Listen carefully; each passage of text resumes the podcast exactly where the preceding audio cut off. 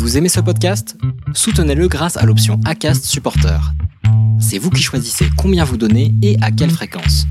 Cliquez simplement sur le lien dans la description du podcast pour le soutenir dès à présent.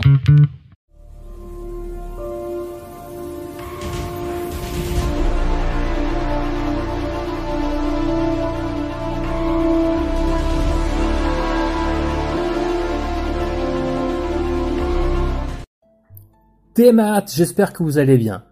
Laissez-moi aujourd'hui vous raconter un conte breton et vous présenter trois livres que j'estime incontournables pour tous les amateurs de légendes bretonnes et celtiques.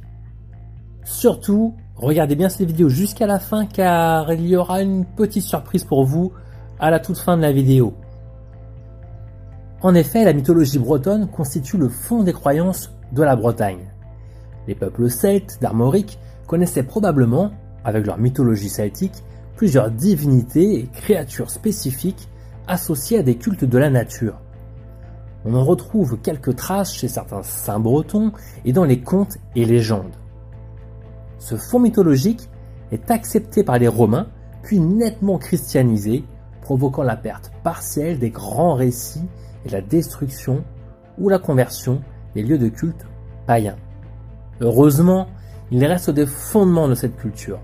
Et si l'on fait l'effort d'extraire les parties christianisées, bien que certaines sont elles-mêmes imprégnées de culture celte, on retrouve parfois le message d'origine de ces contes. Je vous en ai d'ailleurs présenté dans les articles Les 5 monstres bretons les plus effrayants ou encore Christophe et la véritable légende 10.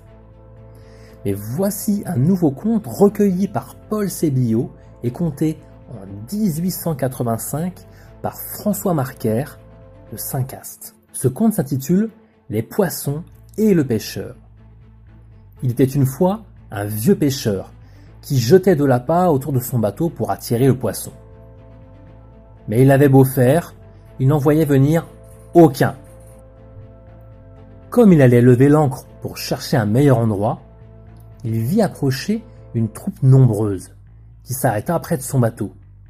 Il tendit ses filets, et quand il les retira, il y avait au fond un petit poisson doré qui lui dit Ah, pêcheur, j'ai voulu voler l'appât qui était accroché à ton hameçon. C'est pour cela que tu m'as pris. Si tu veux me remettre à l'eau, tu pêcheras tous les poissons que tu voudras. Tu n'auras qu'à m'appeler, et moi, qui suis le roi des poissons, je te les enverrai. Le pêcheur remit à l'eau le petit poisson doré, et, depuis, toutes les fois qu'il allait à la pêche, il prenait du poisson, tant qu'il voulait. Un jour que le bonhomme était en mer, il s'éleva une forte tempête et le bateau chavira. Le pêcheur allait se noyer quand il vit venir le petit poisson doré qui lui dit N'aie pas peur, pêcheur, je viens te tirer l'affaire. Bois un peu de cette liqueur. Dès que le bonhomme eut goûté à la bouteille que le poisson lui présentait, il sentit qu'il s'enfonçait dans la mer, et il s'y trouvait aussi à l'aise que sur terre. Il arriva bientôt avec le roi des poissons dans sa ville capitale.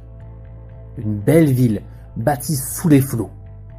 On y voyait des poissons de toutes sortes, et les rues étaient pavées d'or, de pierreries et de diamants.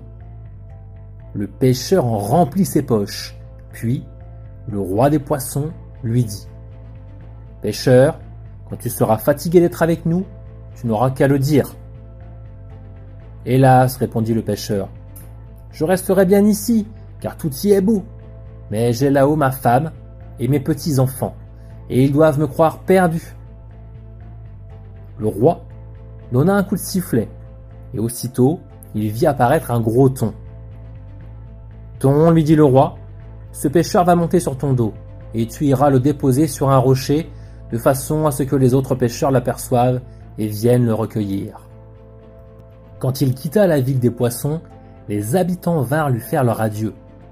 Et le roi lui remit une bourse en lui disant Voici une bourse pleine d'or que je te donne. À mesure que tu prendras dedans un louis, il en reviendra un autre, de sorte que tu ne pourras jamais l'épuiser. Le pêcheur remercia le roi, puis il monta sur le dos du thon, qui alla le déposer sur un rocher en vue de son village. Il se mit à faire de grands signes avec les bras. Les pêcheurs l'aperçurent et ils mirent à l'eau un bateau pour aller chercher le naufragé. Quand ils arrivèrent près de lui, ils crurent d'abord que c'était un revenant, parce qu'il avait disparu en mer, et ce depuis près de six mois. Il fut bien surpris en les entendant, car il croyait n'avoir passé qu'un jour dans le monde sous-marin. Il leur raconta qu'il avait vu la ville capitale des poissons, et pour célébrer son retour, on fit dans le village des repas et des danses qui durèrent huit jours. Comme il possédait la bourse inépuisable, il ne voulut plus mettre le pied sur un bateau. Il resta à terre avec sa famille, et s'il n'est pas mort, il vit encore. Ce conte est issu du livre de Paul Sébillot, Conte des Landes et des Grèves.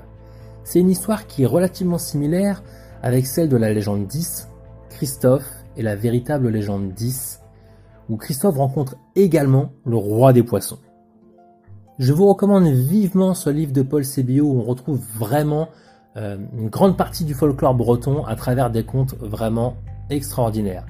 Il a écrit également un autre livre qui s'intitule Contes de terre et de mer. Je vous mettrai le lien de ces deux livres en description. Et le troisième livre que je vous recommande fortement, c'est La légende de la mort en Basse-Bretagne d'Anatole Lebras. Je vous mettrai également le lien en description. On retrouve notamment l'histoire de l'Ankou et énormément d'histoires traditionnelles de Bretagne. Mais je vous avais promis une surprise. Alors figurez-vous que je vous ai préparé un article sur le blog avec un extrait de chacun de ces livres. N'hésitez pas à cliquer sur le lien en description pour aller les lire comme bon vous semble. Et puisqu'une surprise peut en cacher une autre, figurez-vous qu'en description de la vidéo, vous retrouverez un ebook gratuit qui ressemble énormément à ce conte, mais qui inclut également la légende 10. Il s'agit de Christophe et la véritable légende 10. Eh bien, il ne reste plus qu'à vous dire, portez-vous bien et Kenavo